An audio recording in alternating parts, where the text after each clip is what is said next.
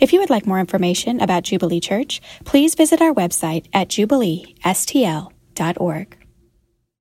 He lived there two whole years at his own expense and welcomed all those who came to him, proclaiming the kingdom of God and teaching about the Lord Jesus Christ with all boldness and without hindrance. And then 2 Timothy 4 6 through 8. For I am already being poured out as a drink offering, and the time of my departure has come. I have fought the good fight, I have finished the race, I have kept the faith. Henceforth, there is laid up for me the crown of righteousness, which the Lord, the righteous judge, will award to me on that day, and not only to me, but also to all who have loved his appearing. This is the word of the Lord. Good morning, and a congratulations for getting through the book of Acts. Well done, everyone. Well done. Well done. If you're new to us, we started a series in the book of Acts at the very first Sunday of January, and we're going to close it today. And it, started off with a bang. It started off with Jesus' ascension and the Spirit's descension upon a group of people, which began the church. And then from the very beginning, thousands were added. And then we read on and, and thousands more were added and many amazing things were happened. And then persecution hit and some other trouble hit, but that didn't stop the gospel, but it actually accelerated and it went across racial lines. It went across geographical lines beyond Israel into places like Syria and Asia and Africa. We saw it go into Greece. And as we end today, we see that uh, it hit Paul's dream destination for the gospel, Rome. And, and the crazy thing is, is, I don't know if you've ever thought about this, this is just a part of the, the church that we see. I mean, we're just reading about what Luke was able to get a hold of. I mean, certainly the gospel moved further north up into Asia, further west and south into Africa. Uh, but even if you just looked at this one group of people, this 120 believers from the very beginning, and you follow that, which is the story of Acts, and we did that the very, I don't know if you remember that, we did that the very first uh, Sunday as we went through this series, and we looked at what started with 120 people in just 28 chapters in 30 years became thousands and thousands of people in 40 different, more than 40 different churches. And in that very first church, we just kind of dreamed a little bit like, man, what can we do in the next 30 years, right? Like, what kind of impact can we have on neighborhoods? What kind of impact can we see on our nation's racial walls? What kind of racial walls can be torn down? What sort of community can be developed and generosity unleashed? What sort of signs and wonders could we put on display, could be put on display if we were to cry out and say, God, would you stretch out your hand and do a miracle in our day? You know, what kind of, how many churches could we see planted? And, and as we were saying these things, there was feeling like, is that presumptuous of us? Like, like, can we really ask for those kinds of things? And like, you know, that was then and this is now. And so we kind of, I, I, I showed you a little chart just to kind of compare the early church and Jubilee Church. You remember this chart? Well, that's okay if you don't. I'm not hurt. So like the early church, we like we have this same God, the same God, right? Same God's the same yesterday, today, and forever. So we got the same God. We have the same commission. If you're new to, to the church, the church has a every church has the same mission statement, which is to go into all the world and preach the gospel. This is in Matthew 28, 18 to, to 20, to go into all the world, preach the gospel, baptizing people and teaching them to obey everything that Jesus commanded. We have the same commission, but not only that, we have the same empowerment. God wants to give us power from on high we have the same empowerment. And now you got to follow me here. We have the we have the same Bible, but actually we have a better Bible. Now let me explain that. They they just had the Old Testament. They didn't have the New Testament because the New Testament hadn't happened yet. Right? Okay. So we have the New Testament, but not only that, we have like tons and tons of access to Bibles and commentaries and, and all kinds of maps and stuff like that and, and specific Bibles, Bibles for singles, Bibles uh, for 28 year olds. I mean, we have like Bibles for everybody. Like if you, there is a Bible made just for you. I guarantee it. And uh, we, but actually, we have a bigger core group. Like we have more people than they did. They had 120. We have over like 800 something people that meet every week in four different locations. Uh, we we have more access to education if that's an advantage, and we have uh, more. We have technology and we have experience. So like as we begin to think about it, it's like, well, not only do we have, not only is, is it the same, but actually we have, we have more advantages than the early church had. So then we began to wonder, like, well, for us to think that we would do anything less than what we see in the early church, uh, not only is it not presumptuous, but it made dishonoring not to have those kind of big thoughts. So we just began to dream like 30 years is, is a book of Acts. And so we looked around the room. We're like, well, man, there are people here who have a whole entire book of Acts left in their life. If the life expectancy is 85 and some of us have two, some of us have three. Uh, but even those that are like, you know, in the retirement age, like 65, 70, we have like a half a book of Acts left. Like there's a lot, a lot of life left to live. And so we decided that after 22 years of being a church, we are not going to slow down. We are not going to take it easy. We're not going to avoid risk. We are citizens of heaven. We are members of God's family. We are soldiers in his army, not fighting a, a physical battle, but a, a spiritual one, and we're meant to be fighters and not spectators. And so we need this, we need to hear the warning not to settle. We don't want to become like Rocky in Rocky 3. Here's what happened in Rocky 3. So Rocky, you know, he like, he had won all these fights. He had won some money. He had won some fame, but he lost his edge. And then Mickey, the trainer, came to him and said, the worst thing that could ever happen to a fighter happened to you. You got domesticated. And the church can never afford to get domesticated. We can't be about like, you know, buildings and comfy chairs and we just come here every week to affirm each other in what we already believe. And we go home and do whatever we want. Well, we got to be different than that. We have to dream bigger thoughts. We can't get domesticated. You see, here's the truth that everybody in this room, we, no, none, nobody here can choose how they're going to die. But you do get to choose how you're going to live. And Acts invites us into a different story. In fact, the last several chapters of Acts, we're just going to squeeze into one message, is about Paul. And um, we see a glimpse of how the, the, the Apostle Paul lived. And in the summary statement, he's like, I, he's able to say at the end of his life, because he saw the incoming, he says, I have fought the good fight of faith. I have finished my race. Like I put it all on the field. I did not live domesticated. I did not leave anything on the field. I poured it all out. And so he's someone we can learn from. So that's what we're going to do. So how did Paul live? That's how we want to end the series. How did Paul live? He lived, I'll sum it in two, two ways. He lived spent and he lived sent.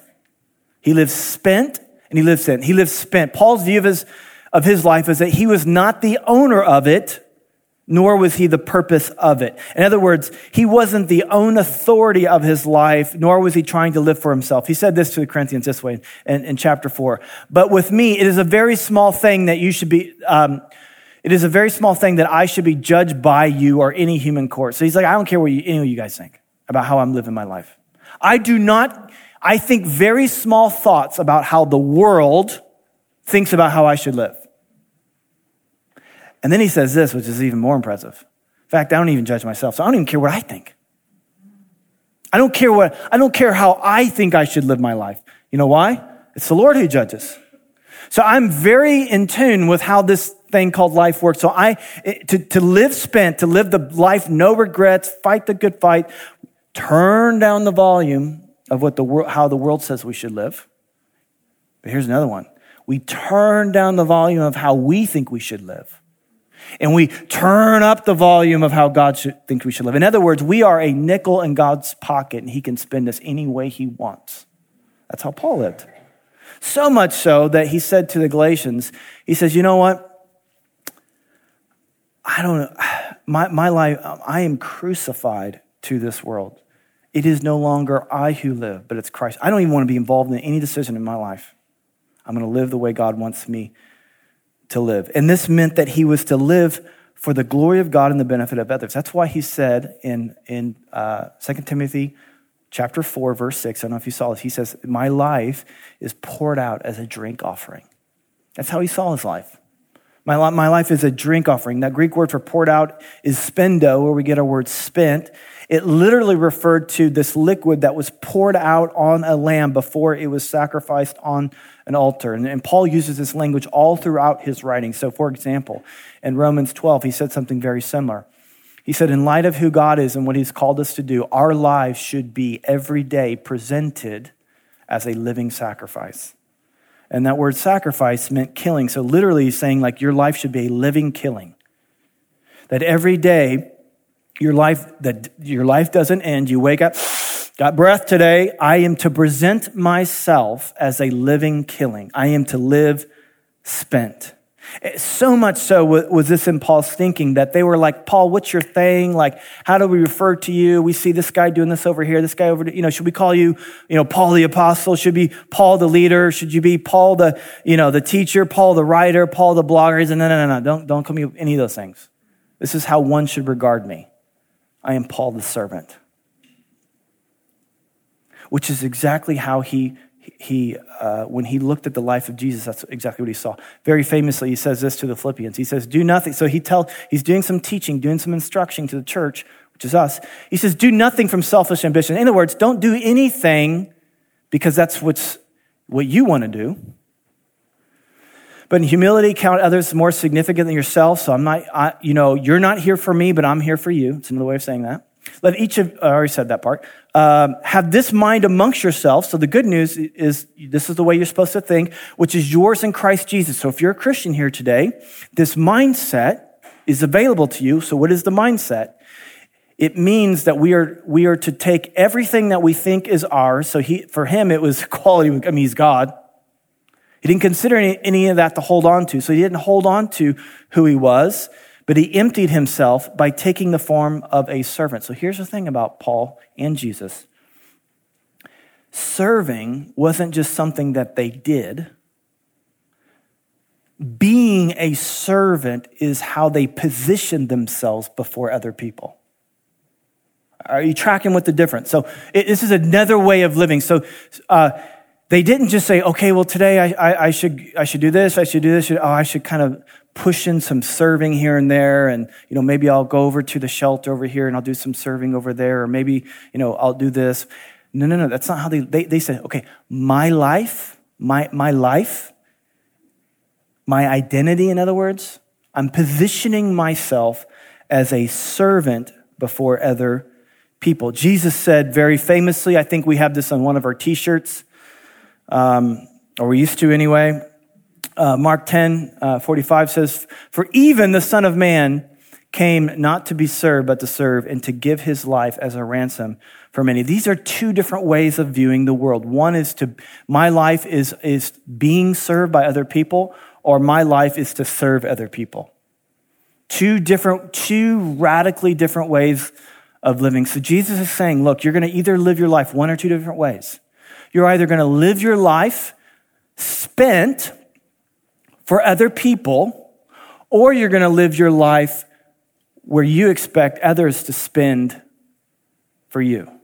I've not come to, not come to have other people spend their life for me. I have come to spend my life for other people. I'm giving it away as a ransom for many. Two different way, two different operating systems.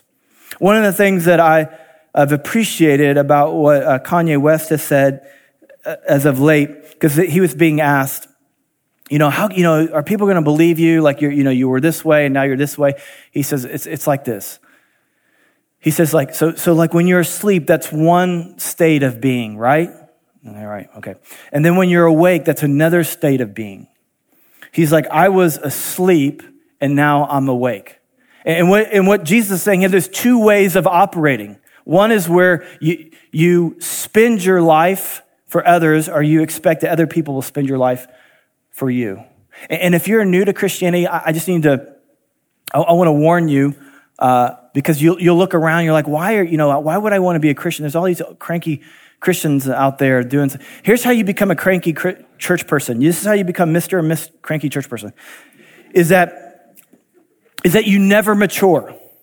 And that's what happens. So maturity, just garden variety maturity, is when you get to that place where you're willing uh, to give more than you receive. And this is what we expect out of our kids. So like when, I, our kids were um, younger, like uh, toddler, you know, two, three, four years old, not one time, not one time did they ever come to us in the beginning of the day, come to the side of our bed, Mommy, Daddy, is there anything I can do to make your life better today? I never, that never happened. I, it still hasn't happened, but anyway, that's a story.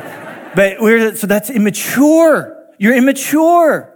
I, so as a parent, you just expect that they're not going to be that way because they're not mature. Who's given more than anybody ever in the world? Okay. And and, and, and it says in that passage that he gave, he emptied himself. So he gave, and, and what did he get from us? We mocked him. We killed him. In other words, nothing. So if he, so you'd have to say, I mean, I think you could, you'd have to say that Jesus is like the, the, the definition of spiritual maturity, Christian maturity. Okay. So maturity is that place. So here's what happens. If you never walk in this, I'm not saying just do a little few serving. So if you don't get into that mode where my life is to be spent for other people, for the glory of God and other people, you, you, will, you won't mature. I just got to warn you, those of you who are new Christians, if you don't, if you don't take that on, you'll, you'll become the person that you don't like very much. You become Mr. Cranky Church Person. You'll become Miss Cranky Church Person. Maybe you're sitting by them. If, they, if you are, don't look at them. Just look at me. Don't. Uh, this is such a big deal. This is such a big deal. This is that I, I'm going to say something really strong. It's going to be strong, but I'm saying it because I love you and I want to help you. Are, are you can I can I say something really strong to you? Are you ready for that? Say ready. ready. Okay. Are you sure? Okay. When you think about your life and you think about here's my life 5 years down the road, 10 years down the road, this is what I would you would say this is what I would see as my purpose. If you have that thing in in your mind, if that does not include if that does not include serving other people, so that thing that you're thinking about five years from now, 10 years from now, if that thing that you say, okay, that's what my life is about, if that does not include serving other people, it is not God's purpose for your life. You can just take that up, crumple it in a bowl, and just ball, throw it. Brian, how could, how could you be so sure? Jesus said, I have not come to be served, but to serve. That's how I could be so sure. And if you don't like it, you told me I could say it. I asked you. We could, we could play back the video and I could say, Are you ready? You said, Ready. Do you want to hear this? You said, Yeah, I want to hear it. And I said it. So if you're not happy with it, it's your fault. and Jesus said it.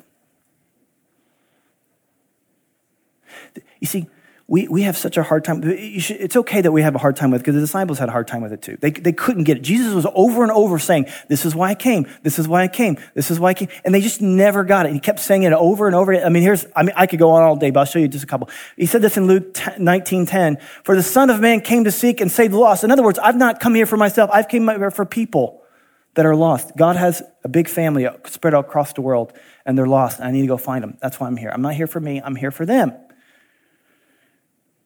As they heard these things, he proceeded to tell a parable because he was near Jerusalem and because they supposed that the kingdom of God was to appear immediately. So here's what's going on. They're like, hey, you know, that's super cool about that seeking to save the lost stuff. That's really good. I'm really good. When are we going to build the castle? Because we're into making much of ourselves and ruling stuff. Like that's what we want to do. And I mean, there was another time, I mean, very similar where they're like, you know, James and John, they got their mom to go and talk to Jesus about this. And so James and John, their mom came to him and said, Hey, I got to tell you about my boys. They're amazing. Like James and John powerhouses. One of them should sit on your right. One of them should sit on your left. I mean, you can decide. I think John should go on the right, James, but you, you know, that's up to you. And they're like, Can you even drink the cup that I'm offering you? They're like, yeah, we can drink it, Coke, Dr. Pep, whatever's in there. Like, we'll do it. In fact, we'll, we'll drink out of the silver cup, and Jesus, you can even have the gold cup, but we'll drink whatever you want. He's like, no, no, no, no. My cup is a cup of suffering. My cup is a cup of serving. Jesus emptied himself of all his rights. He took on the role of a servant to the whole world. That's why he got the greatest name. His greatness, in other words, was not defined in how high he ascended, but in how low he descended. And your greatness will be defined that way too.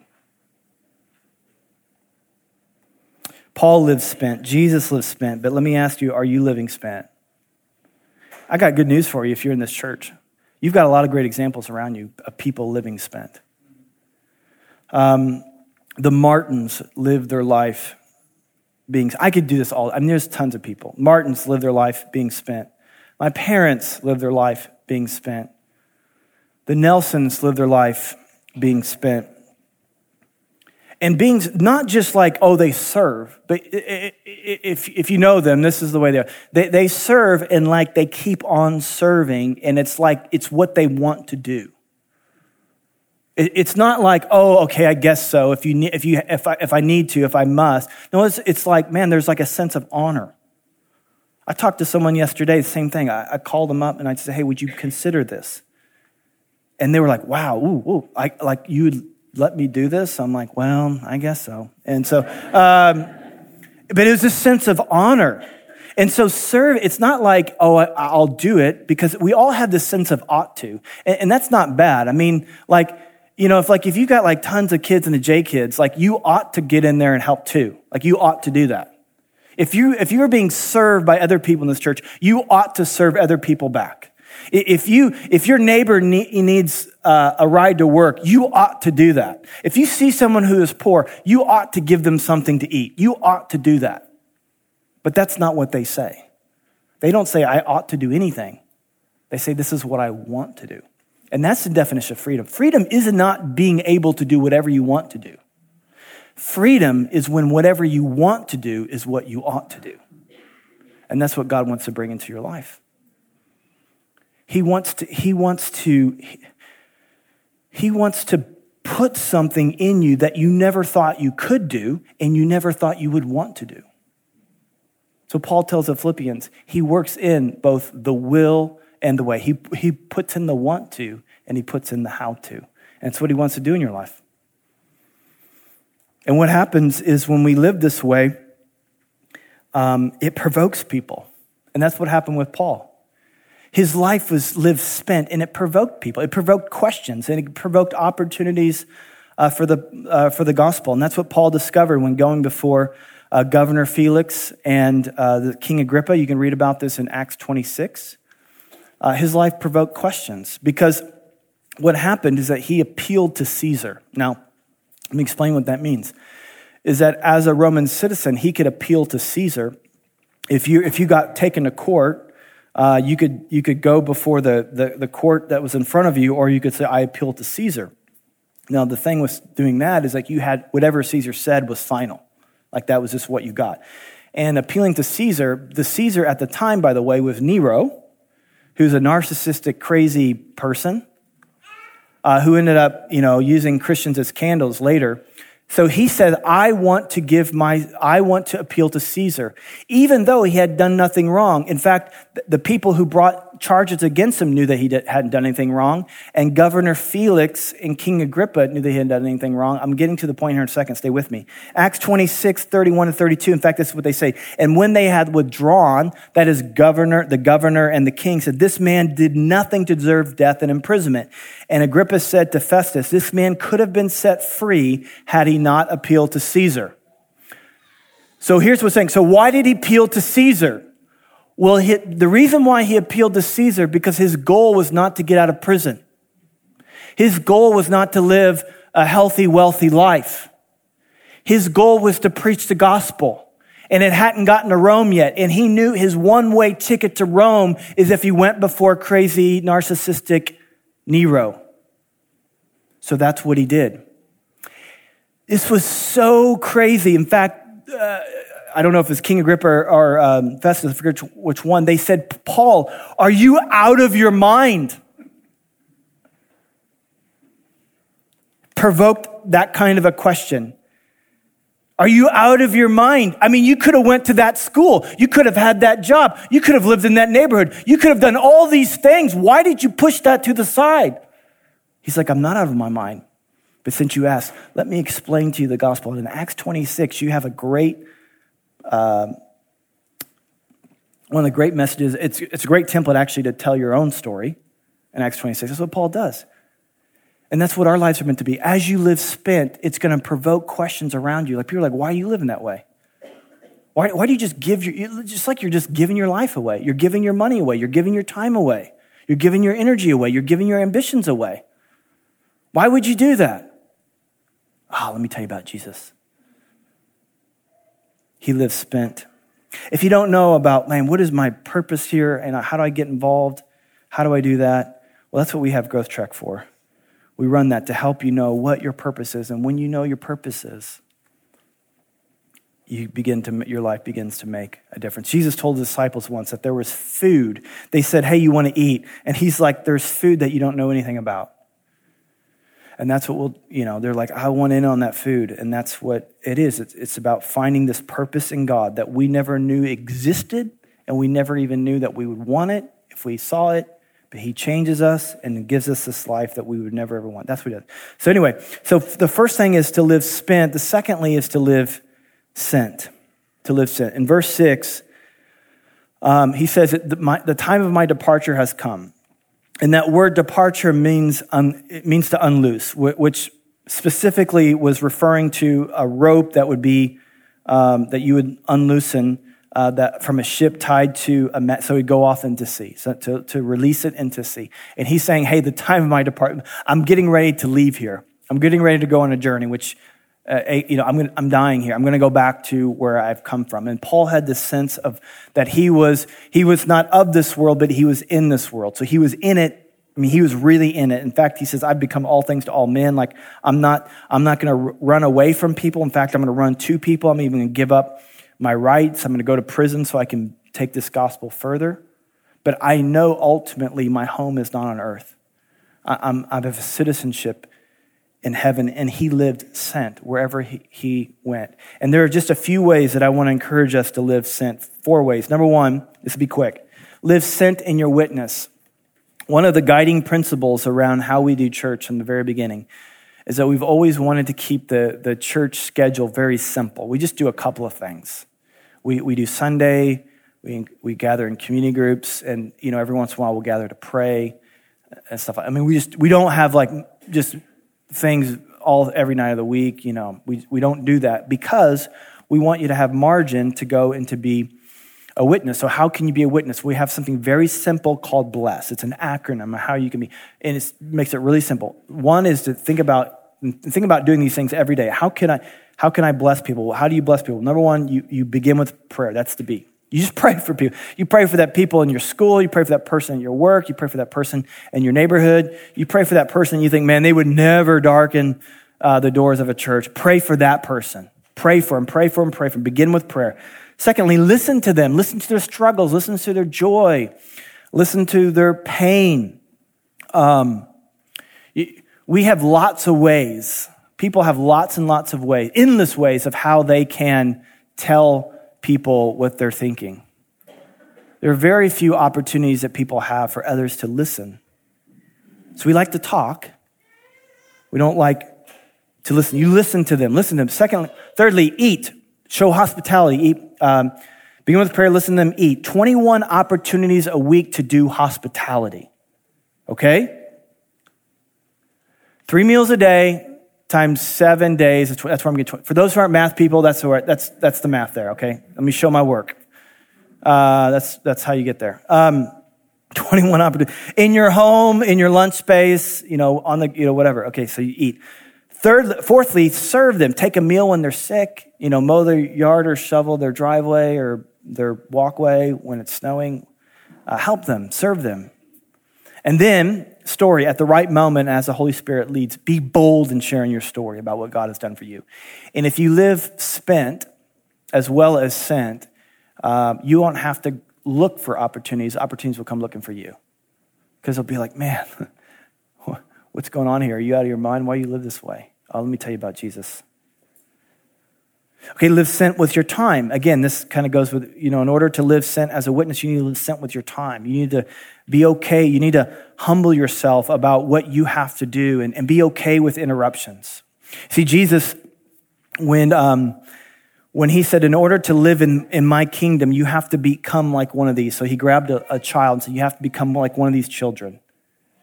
And, and when I think about children, I, that's what I, I think about interruptions. In fact, when I was, my kids were younger, it's like, let me introduce you to my three interruptions Simon, Josie, and, and uh, Ella. These are my three interruptions. Because that's what kids do. They come up and they interrupt you, like, hey, daddy, you know, and you have to be okay, to have a relationship with them, you have to be okay with interruptions. To, to live as a witness, to live sent, you have to be okay with, like, you know, you've got some plans for your week, in order to live as a witness, sometimes you have to be okay with those plans being redirected. Live sent in your generosity. When you become a Christian, the old is gone, the new has come. Everything in your life um, experiences a metamorphosis. It, everything gets converted, including your wallet. Because money, because before you're a Christian, money is like what you're going after. It's like a scorecard or it's security. I need enough, enough for now. I need enough for next week. I need enough for when I retire. Like it's, it's security. But when you become a Christian, that's not your security. God is your security.